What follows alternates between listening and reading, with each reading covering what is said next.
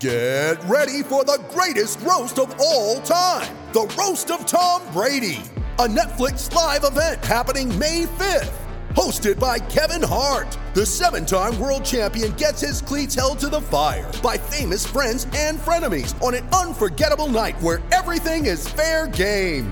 Tune in on May fifth at five p.m. Pacific time for The Roast of Tom Brady. Live only on Netflix. You ready? Showtime. On May third, summer starts with The Fall Guy. Let's do it later. Let's drink a spicy margarita. Make some bad decisions. Yes! Audiences are falling in love with the most entertaining film of the year. Fall Guy. Fall Guy. Fall Guy. That's what the poster said. See Ryan Gosling and Emily Blunt in the movie critics say exists to make you happy. Trying to make it out? Nope. Because I don't either. It's not what I'm into right now. What are you into? Talking. Yeah. The Fall Guy. Only in theaters May third. Rated P G thirteen. Boss. Boss. Boss. Boss. Welcome to a fall of, well, I guess winter edition of At the Buzzer, a Ralph Report podcast, a Colorado Buffalo podcast. Um, we have all your C U news and needs right here at your fingertips. I am Jack. I'm one of the co-hosts. Over there is Sam, um, another co-host, but not the last co-host today. Oh. And oh, wow.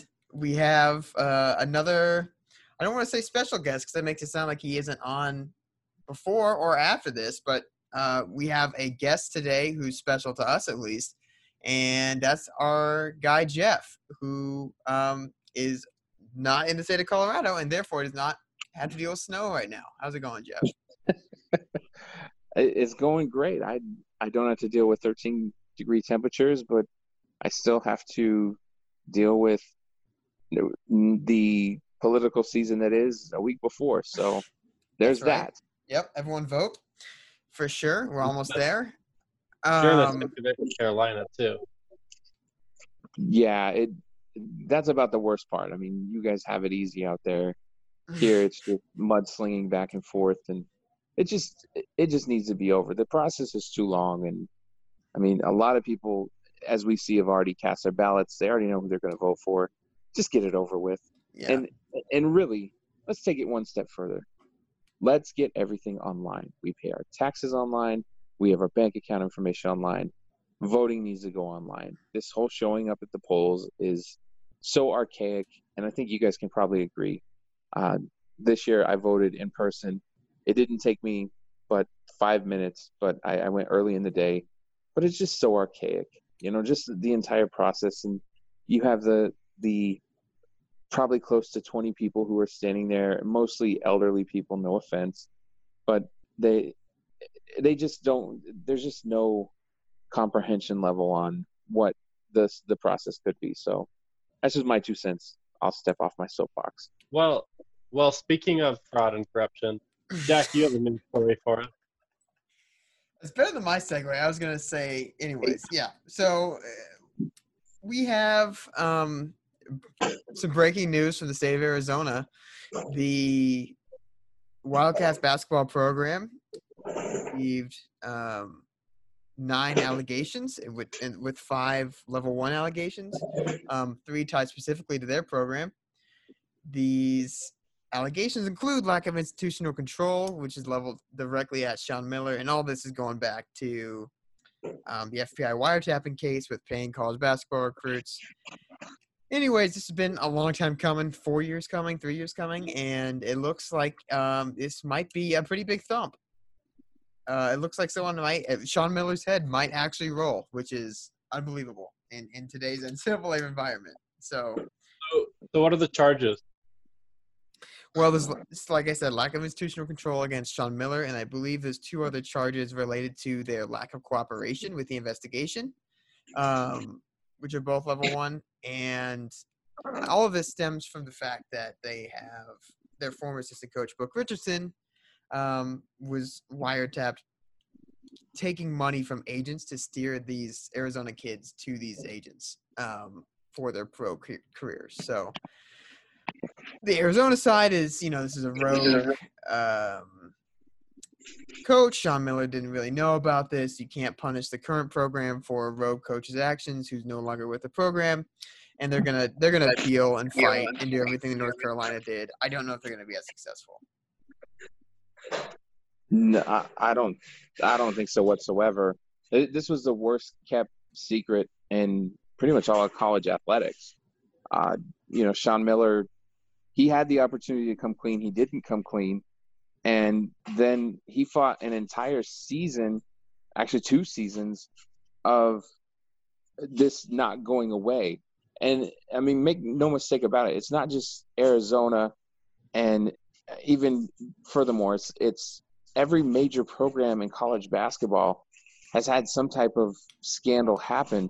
The only one that hasn't been touched yet, and I say yet, is Duke. Uh, Zion Williamson, the, the situation with him and the overbearance of what they're saying is an agent and money that has exchanged hands between Zion's family and this so-called agent. I mean, it's out there. And Coach K is still on the hook. And I think there's a lot – if if you go into Durham, there's a lot of hesitation with Duke right now.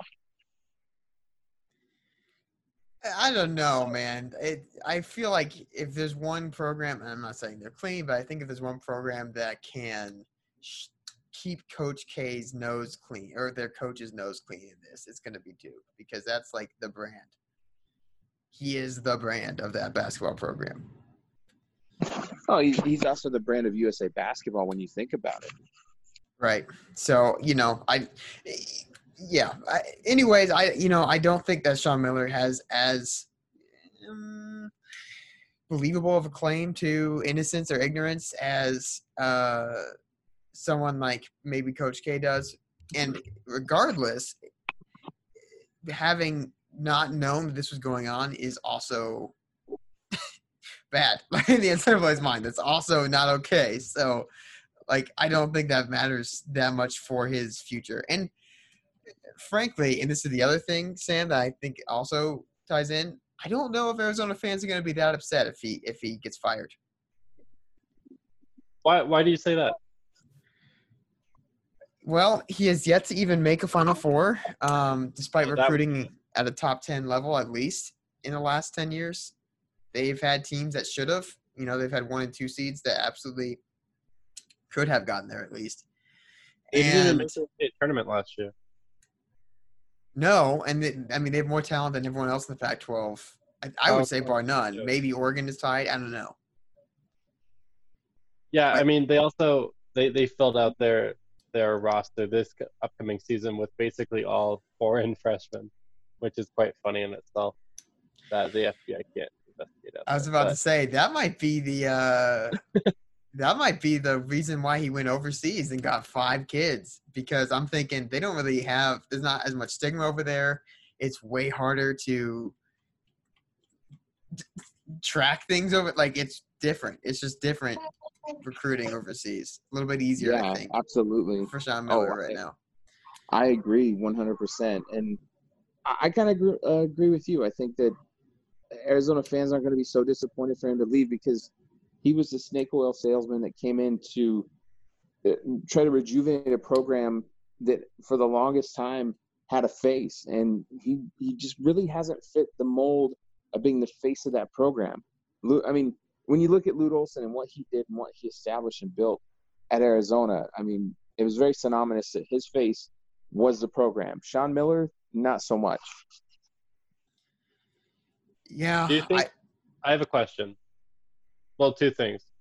There was an article on The Athletic, and the first comment was, was an Arizona fan saying that if Sean Miller steps down or gets fired, Uh, that Arizona should target Greg Marshall or Patrick Chambers, which is just so funny. I just wanted to leave that out there for you guys. And the second thing, do you think C U had a bagman to get Thomas Akazili? I don't. No, I don't think bagman exists really in the European sphere the way they do in the like. It's so weird in the United States sphere, because you get bad actors and you get a lot of people who are just there to hang off of some young kid's talent, and that's how they get money that way. But I don't – I feel like because the European system is so – I can't tell he was on a professional farm team, and then he came to play to C U for two years, and then went back to a professional team. It's not as – it's just a different culture, I think. Like, those kids are way more um, – they've matured a lot faster with, like, business decisions and figuring out what they're doing.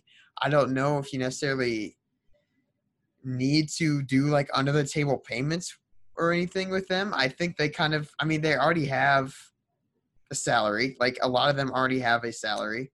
And Lazar Nikolic, same thing. He was already playing professionally when C U signed him, and he went back. So I don't think that for European kids, it's the same, like, dirty game.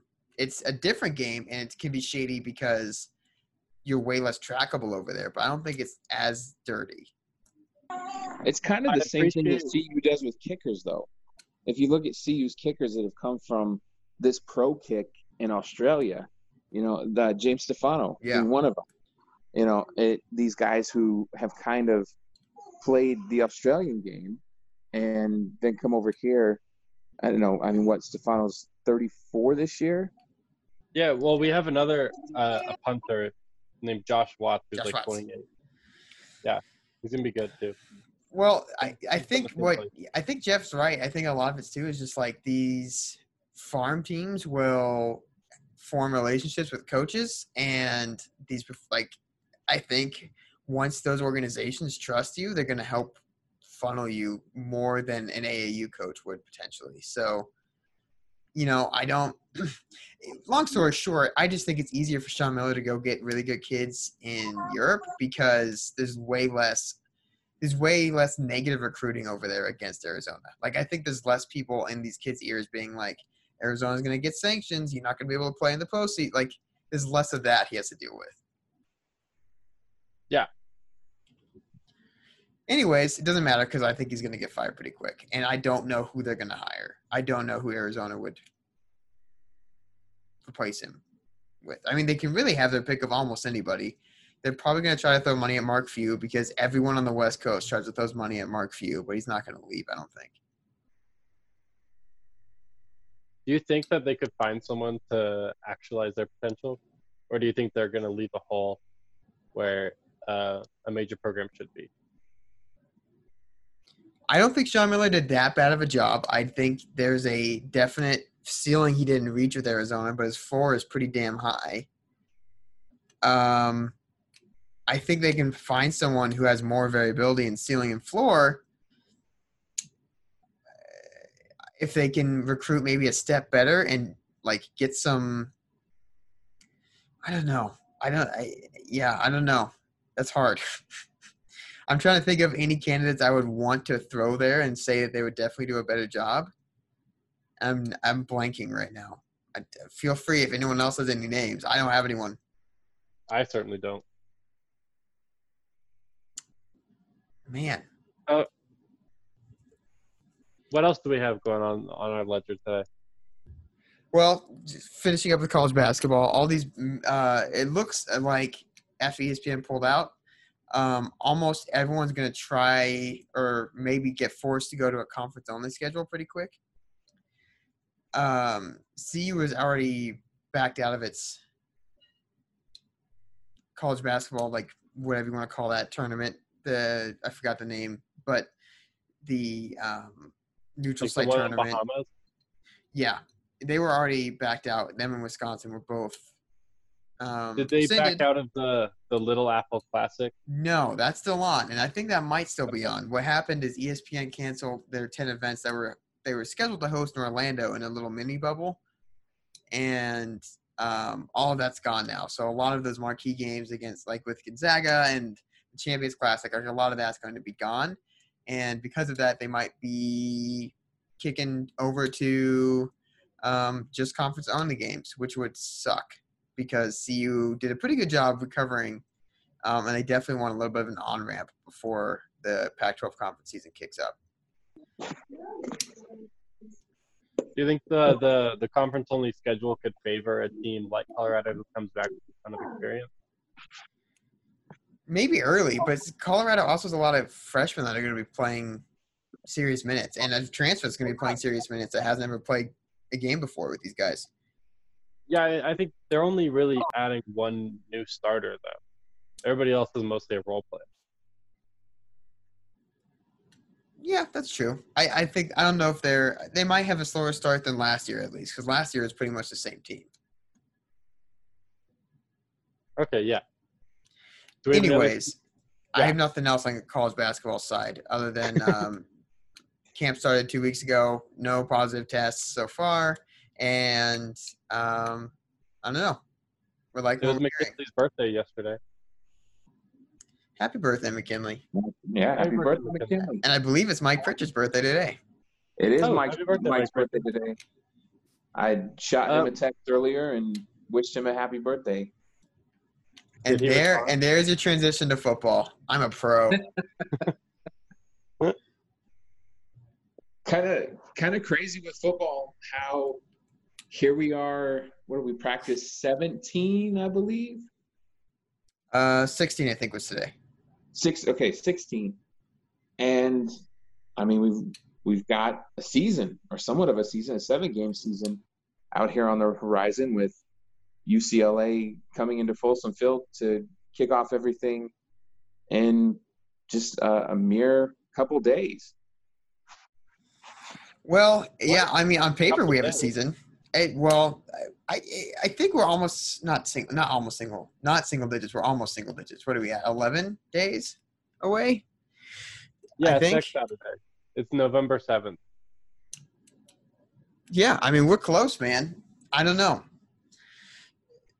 We're, I think the last, we have one more scrimmage at the C U team is one more scrimmage before the actual game. And that's pretty much all we're going to see in terms of any on-ramp. Um, I don't know. I think it's going to creep up like, like Jeff said, but big Pac twelve is going to be last. And it's, it was, I was so jealous of all these Big Ten teams starting on Saturday. And then I realized soon after when Wisconsin's brand new freshman quarterback, Graham Mertz, who kicked ass against Illinois, um, tested positive and will now miss a mandatory three weeks. I soon realized, thank God, C U is not playing yet, because uh, that would kill this team if they're going, if this already undecided quarterback had to miss three weeks. So, I, I've got a question for both of you, and I throw this out here, thinking scenarios. Okay, we okay. know. Bowl season is, is and will be upon us here very soon. I know that's weird to say with the season just starting. But now that we know that any team can be eligible, and most likely the bowl games that are still going to happen, I mean, they're, they're dwindling very slowly away, slowly away as funding and the coronavirus and concerns are amongst us. What are some dream scenarios that you guys would like to see in a bowl? I have two, one Nebraska and the other one is C S U. I would love to see a Rocky Mountain Showdown in Vegas. That would be, uh, that'd be so crazy to have from both sides, just the, the travel, the fan base, everything. But I, I kick it to you guys. What, what would be a dream scenario for the Buffs, and what would you guys like to see now that every team is eligible? Sam, you go first. Well, for one, I don't really know how responsible it is to be going on a bowl game. But if we were to go on one, I, I'm more of a location type of person than a bowl game, so I wouldn't mind like going to San Diego. Holiday Bowl's just canceled, unfortunately. Holiday Bowl was oh. one, of the, one of the casualties. What about the Poinsettia Bowl? Uh, that was it. That might still. That might still be on. I mean, you could do the Sun Bowl. I think that's in El Paso. I don't want the Sun Bowl. I'll, I'll take a trip to the Bahamas if that's allowed. Bahamas Bowl would be great. We're not even um, allowed there because, you know, the entire country's been shut off, or at least the outside world has been shut off to us. Because hey, man, I'm just I'm just waiting until I can leave the country for, for grad school. Oh, that's man. Here we are talking about bowl scenarios, and Sam's like, fucking out. Yeah, Sam's I like, I just want a bowl that's in uh, Lebanon so I can actually get over there. No, I'm supposed to go to Denmark now. Change. Oh, well, that would be way better. Let's do that. They got yeah, stadiums. Said I can't come. They got stadiums over there. Yeah, let's let's go have a game in the F C Copenhagen Stadium. And what's the team that B J Beattie plays for? Doesn't he play for uh, a European football team? Oh, I thought he was in Japan. Buff Legend? Oh, he might be in Japan. I think he's been in Japan his whole career. Damn. I was close. Can you can you guys imagine when players are getting paid and, and name and likeness is probably, you know, ten years down the road and and uh, they start holding bowl games in, like, Dubai. I mean, that, that seems oh. like a dream scenario right there. That'd be well, great. I don't think football's very popular in other countries.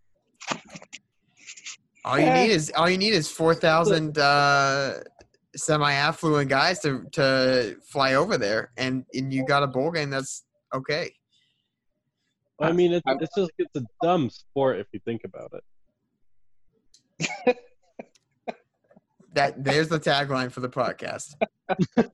It's just a dumb sport if you think about it. Um, oh. I think I want Nebraska, obviously, always. That would be very fun to play them. And I think my second choice would be Michigan State this year because I want oh, a free dude, win. That's a good pick. That's a good pick. Yeah. I, the way they've been playing, and you see what Rutgers did to them just this past week. It may be possible. What was that, Sam? I, I want Rutgers. I want a bowl win. No, well, that will Ooh. not be a bowl. Dude, Greg Schiano has those kids going. Yeah, I don't know about that. This is the one time in history that you don't want Rutgers. Greg Schiano, man. Man, what an ass. Okay, he whatever. Is, he is a dick, but uh, somehow that works. Somehow he, he worked himself into the job in New Jersey that Chris Christie couldn't eat himself out of, and it just it just happened. Man, yeah, I think I want I, – I think Michigan State and Nebraska. I want a Big Ten bottom feeder that's going to sell tickets, and those that's those two at least this year. Wow, shots fired. You know those guys over at the, the Corn Blog, they're not going to like that too much. I and look, they don't. I, I understand because we are a Pac twelve bottom feeder, at least right now, but I get to point at the scoreboard and say, look at that. I get to say what I want. I I just wish that that game would be more consistent on the schedule every year, and and maybe maybe it will take a amount an an amount of time, but I I think you get rid of the Rocky Mountain Showdown and you you just replace it across the board with Nebraska. Why not? Well, I I mean they're pretty much saying what you're trying to. That's pretty much what's happening. I mean, this was supposed to be the last year of the yearly Rocky Mountain Showdown, so uh, it got canceled a year early. So we're uh, the yearly part is done, and the home and homes alternate starting in twenty twenty-one. So it's Nebraska home and home, C S U, C U home and home, mm-hmm. and then I would assume that's going to be something they want to continue going because those are money makers. But all of this to say um, that C U is playing none of those teams this year. They're only playing Pac twelve teams, and we're disgustingly close to the season now, and uh, we're actually getting some real life. Camp news, like actual player camp news, which is uh, sorely needed. And, um, you know, it's hard because they're not in person and it's all over Zoom now. So you get a little bit less contact context in, in what you're seeing. But uh, there's been some headlines coming out. And I believe, actually, Jeff and Sam broke a few of those. Not broke, but wrote a few of those. Wrote a few yeah. of those. Yeah, we let other people break the news and then we write up what they wrote. Well, I mean, I think the big one is that we found out why Antonio Alfano hasn't been playing. And it's because, and it's why he wasn't in school earlier in the year, is that he's like battling epilepsy and that he can't play until he stops having seizures. So that's very scary, but uh, right. that's, that's the answer. Something that absolutely is like, it, I believe they call it uncontrolled when you don't necessarily, you, you can't regulate it right now, and I think that's what's happening. So that's definitely not anything to like mess with. And mm-hmm. I, I mean, the really good side, like the person side of him, it sucks that he has to go through that. It's I'm glad that he got his classroom stuff taken care of because that was also an issue earlier. And well, that I'm was glad that he's. Go ahead. He couldn't complete his classes because of his health issues. Well, I'm glad that was squared away at least. Like I'm glad he's not being punished for that. Um, yeah, yeah, yeah. So, Now it's it's literally just like get better. And um, I wouldn't expect him to play for C U this year, but I wasn't really expecting that anyways. And if he does eventually get healthy enough to play football, the football part should be the secondary part to be happy about. Um, and I wouldn't expect him to steal a starting job or anything. So, man, yeah, what a twist. Like, this this guy's transfer story is just insane. Yeah. yeah. It, it keeps out the drama, every detail.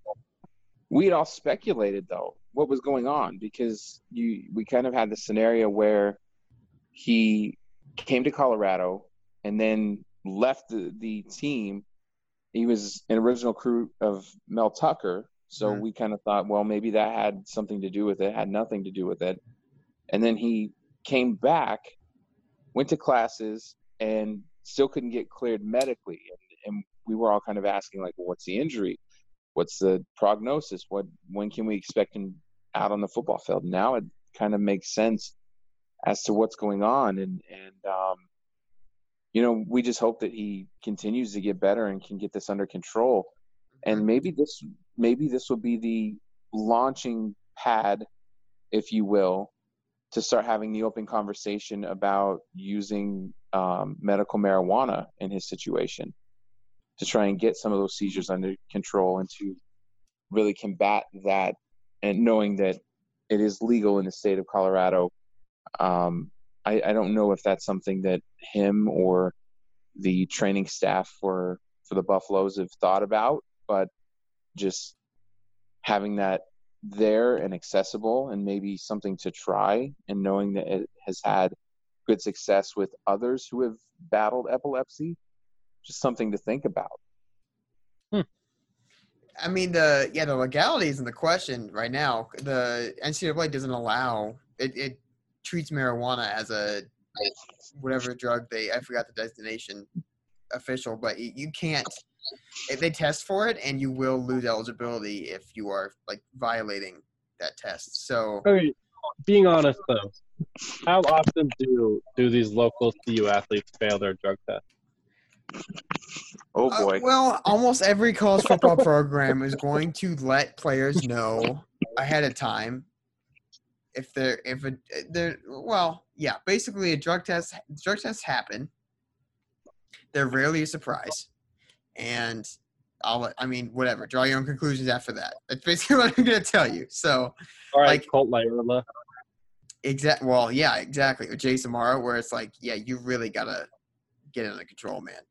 Uh, I, I'll, t- I'll tell you guys this, and this is one story that sticks with me, um, very unfortunately. The late Rashaan Salam told me one time that everyone was partaking in that era.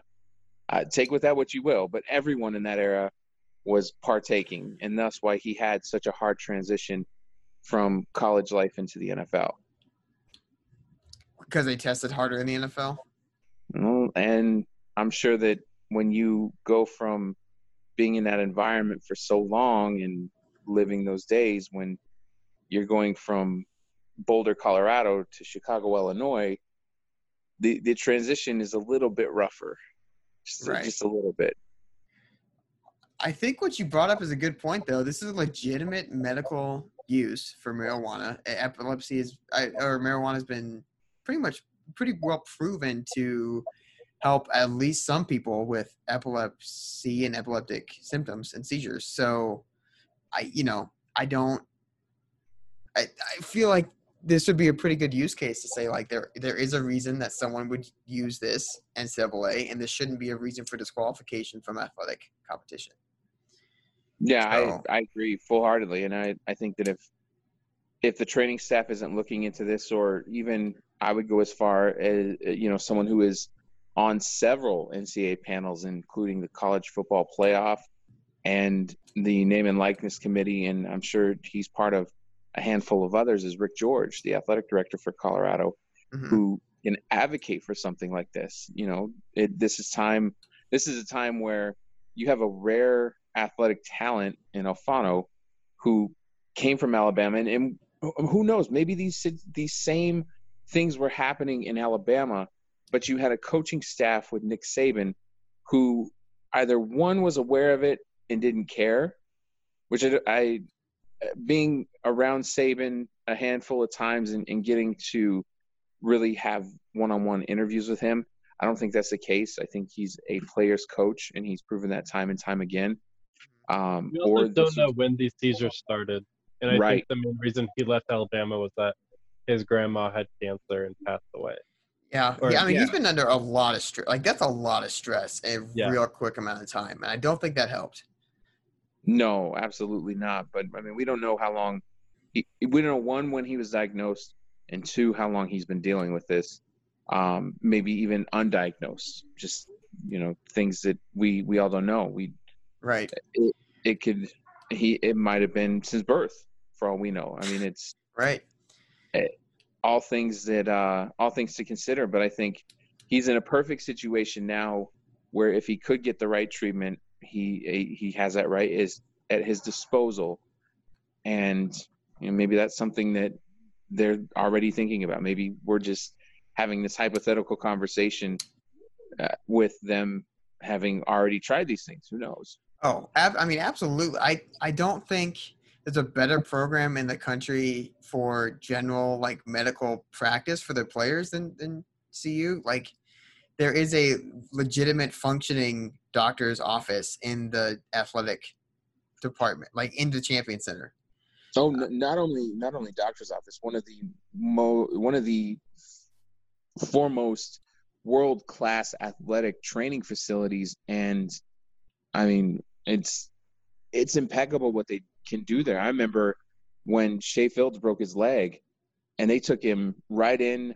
I mean, we had they they were leaking that information into the press box that he broke his leg uh, almost in real time. It was it was so crazy. Well, yeah, and I yeah, I uh, I was lucky enough because I was going to school at the time. I did my A C L rehab in that P T facility, and it's just crazy. Like it's it's just wild the stuff they have in there. Anyways, all this to say, like I obviously the main thing is get well soon. Like please don't like let this get any any more uh, drawn out. I hope he gets the care he needs, and I hope he gets the uh, time he needs to like recover. Um, because that's they don't have, rushing back into a subconcussive or concussive hit sport seems like the worst possible option here. Yeah, mm-hmm. I would agree, especially the position he plays. I mean, he's going full speed constantly. It's not like it's not like he has the luxury of maybe playing in the secondary. I mean, he's right there up front, hitting head-to-head contact every single play. Two things in his favor, at least. Uh, Carl Dorrell is the coldest seat in the land, so I, you know, it's not like he's going to try to force kids to play through anything. Um, and the other thing is the C U defensive line is maybe the deepest unit on the team, so Antonio's play is a nice to have, but it's not necessarily a need to have, which even I mean, that dampens the need or the maybe the urge for coaches to rush him back even more. So I think he's in a pretty nice soft landing spot for for whatever he needs. Um, I um, think we have some like quarterback talk too out of camp. It seems oh, you were on this latest Zoom, right? Was there a was there an announcement? Oh, was there hints? No, no, no. There's like there's subtle hints, but it's like like like Brian Howell phrasing a question, uh, kind of getting at Sam Noyer or Tyler Lytle being the starting quarterback and not Brendan Lewis. Complete throwaway, in my opinion. Either one of those guys, especially what you've done with Noyer, to to bring him back, to put him in the secondary, and then to put him back at quarterback. I mean, whatever. And I, I guess that these guys are seeing stuff that we're not, but I I think it's a huge miss. And Lytle, look, Lytle can throw the ball, and for all intents and purposes, Noyer can throw the ball proficiently too. I mean, they're both recruited as quarterbacks, but just knowing w- what you have waiting in the wings, you got to think that C U would capitalize on that, and and it's kind of sink or swim. And in this seven game season, it's okay to throw things away. You know, it, it's okay to have this year as growth and maturity and the rebuild season. You know, and maybe this should be the theme for C U.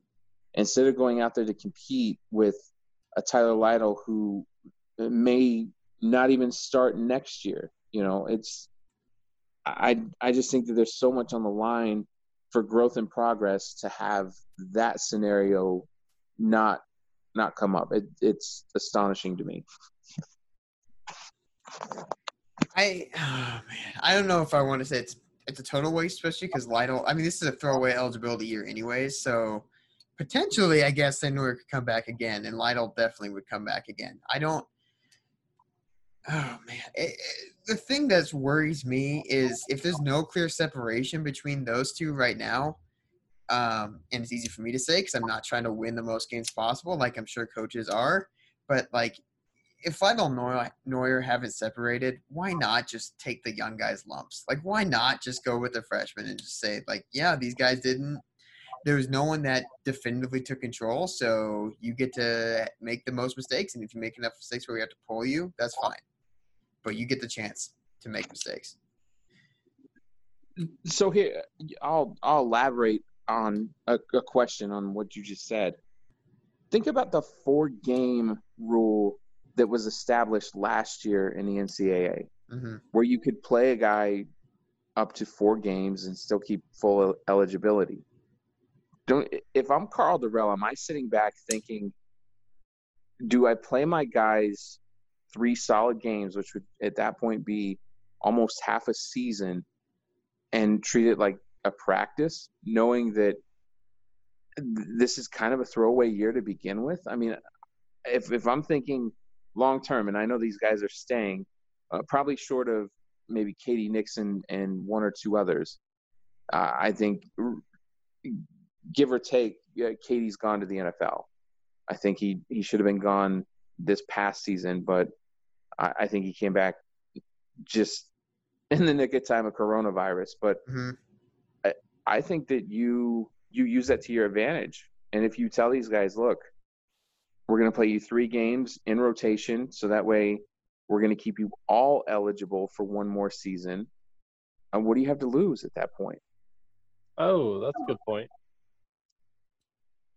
Because then you're looking ahead to, to twenty twenty-one with a little bit more clear focus to say, okay, we practiced at real game speed and had these guys out for three games each and really worked the rules to our advantage. And I think that that would be a brilliant plan all the way around. So that way you're you're preserving your guys. And yes, that seventh game still hangs in the balance, but I think you use that seventh game because I, I don't think that it's going to be in the Pac twelve championship. Stranger things have happened, Washington. Um, but you you look ahead and say, well, we do have third string guys that we can throw in there and split time accordingly. And and that's something, if I'm Dorrell and I'm looking at this as wanting to keep my guys on, or the bulk of my guys on in twenty twenty-one without killing a year of eligibility, that's what should happen. And I don't think uh, that's a conversation that isn't happening across America right now. I think there's going to be a pretty interesting thing based off what you just said, where two years from now, we really figure out like which coaches use this time the best. I don't know if we're going to figure that out this year or even next year, but there's going to be like a team two years from now that just has crazy, stupid depth and like for some reason just can't lose. And we're going to figure out it's because this coach looked at, looked at the calendar and looked at what he could be doing with eligibility and just said like, all right, We're just gonna we're just gonna get everyone playing who couldn't otherwise play in any other year. We're gonna get them all to play. Yeah, I don't know. Uh, I, I I think you're right on that, and really the Pac twelve has an advantage because there's no other major conference in college football right now with as few games as they do. So the the seven game schedule may. That may be a saving grace for a lot of schools if they're really thinking about this wisely and how they can use that eligibility rule to their favor. Mm-hmm. It's a hell of a time to be a first-year head coach, especially when you haven't been in college football for about ten years. So we'll see. So what, what do you guys think? I mean, Dorrell's first year, what what are the expectations and how high do you think the ceiling goes for him? Well, for me, uh, the lowest expectations, I really am. If if anything happens this year, that's that's positive, that's going to be good, because he is. This is the worst possible situation. The the win total is about one and a half in Vegas for, for seven games. And if he goes above that, wow, that's a good job. I think that's a good job. So expectations, I'm just looking low. I'm just looking for positive growth. Yep, I, I want like Nate Landman to stay injury-free and get his check. I want Mustafa Johnson to stay injury-free and get his check in the N F L. Same for K D. I want these seniors to get shuffled off correctly. Um, and there you go. So out of out of these, out of the six games that are on the schedule currently, and with the seventh coming, what do you see as a win? What do you see as a loss? Oh, Arizona should be a win. At yeah, Arizona, I, th- I that, think that's I a think late December oh. game. I think they're scheduling uh, so looking at C U and circling the same game, saying that's the win. that's well, a, we'll find out. Yeah. It's it's an interesting schedule from a timing standpoint, because what you know we're talking about end of the year, and really what could happen is uh, it it could be way out there. I mean, we talk about the U C L A game being a five o'clock start. That's that's a November seventh game at Folsom in the dark. That's going to be cold, and yeah, that mean, could be a win.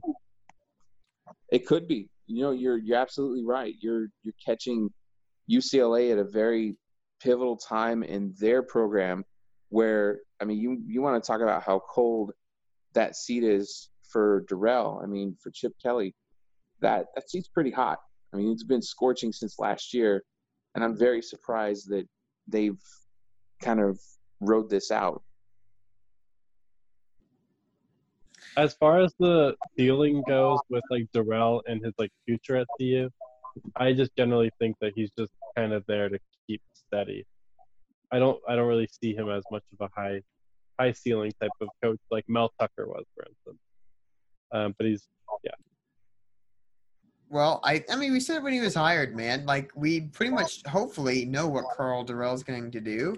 And if what he did at U C L A, which was five straight years of bowl games, one really good year, no no floor falls out bad years.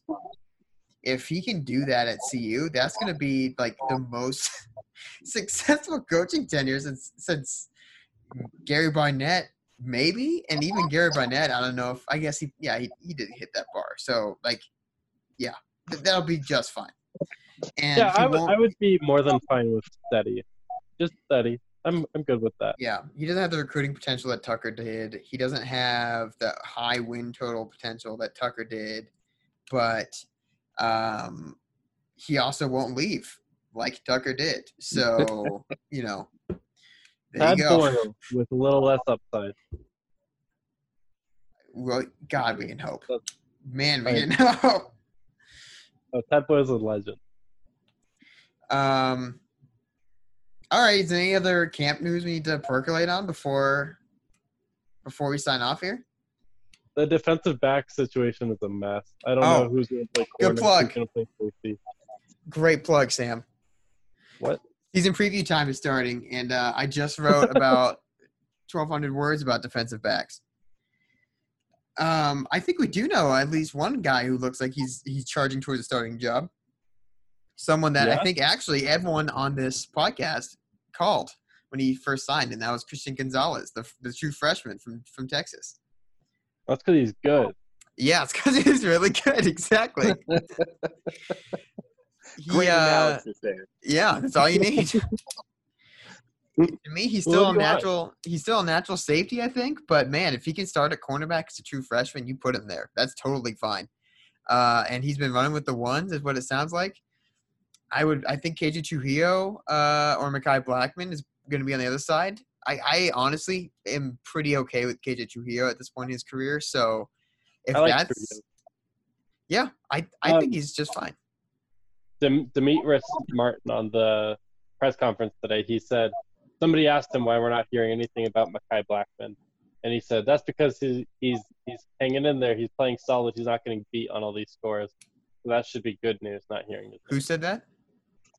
Uh, Martin. Okay, Demetrius Martin. Yeah.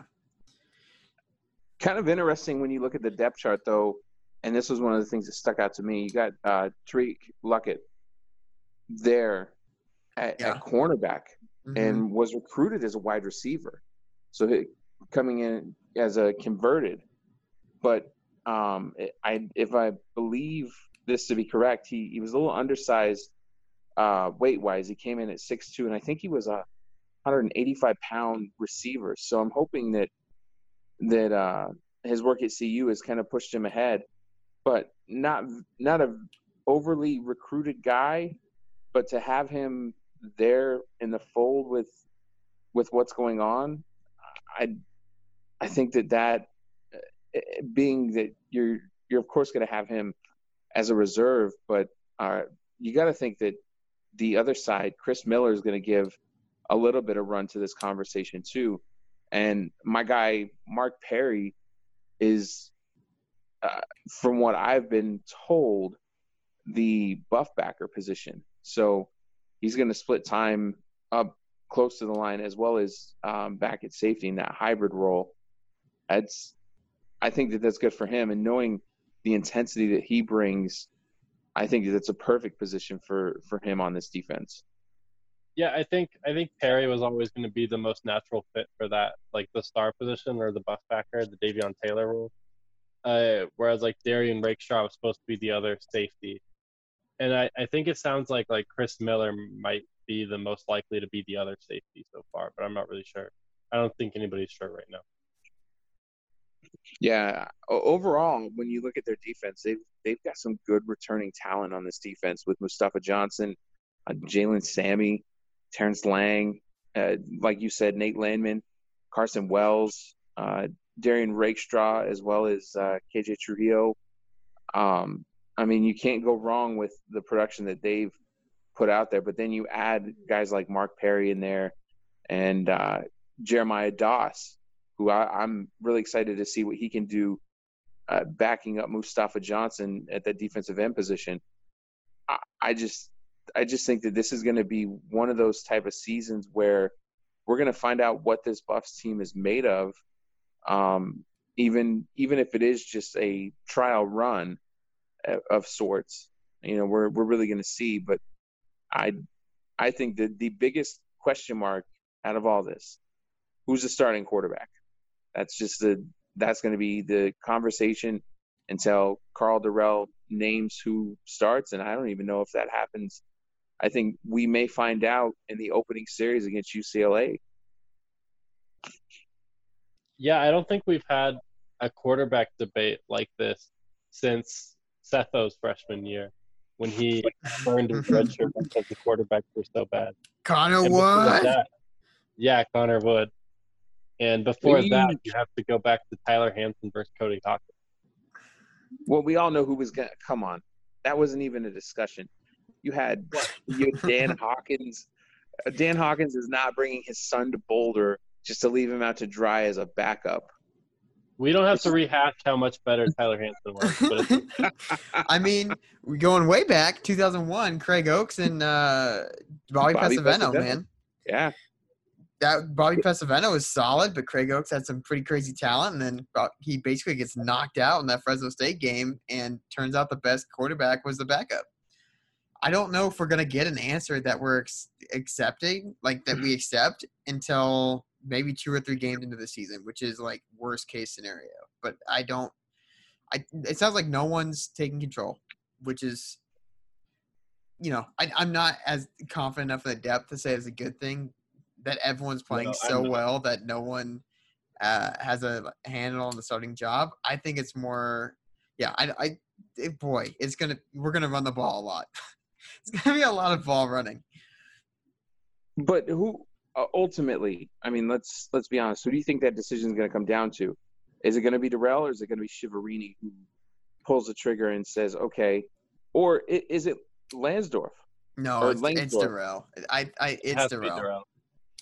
Ah, see, and then, then I question it because if if he's looking at these two and saying that they're competing at the an equal level, then that signals to me that it, I don't know. I, I don't know. It just it, it just doesn't make sense to me how you you have a guy in Mel Tucker who thought that Sam Noyer was and belonged as a safety, and you bring him back as a quarterback. It just I don't know. Maybe maybe these two see something differently, but I I would just say that with what Mel Tucker did in talent evaluation, there was a lot there that, and there was a lot of players that left because he thought that they just weren't good enough to be playing Division I football.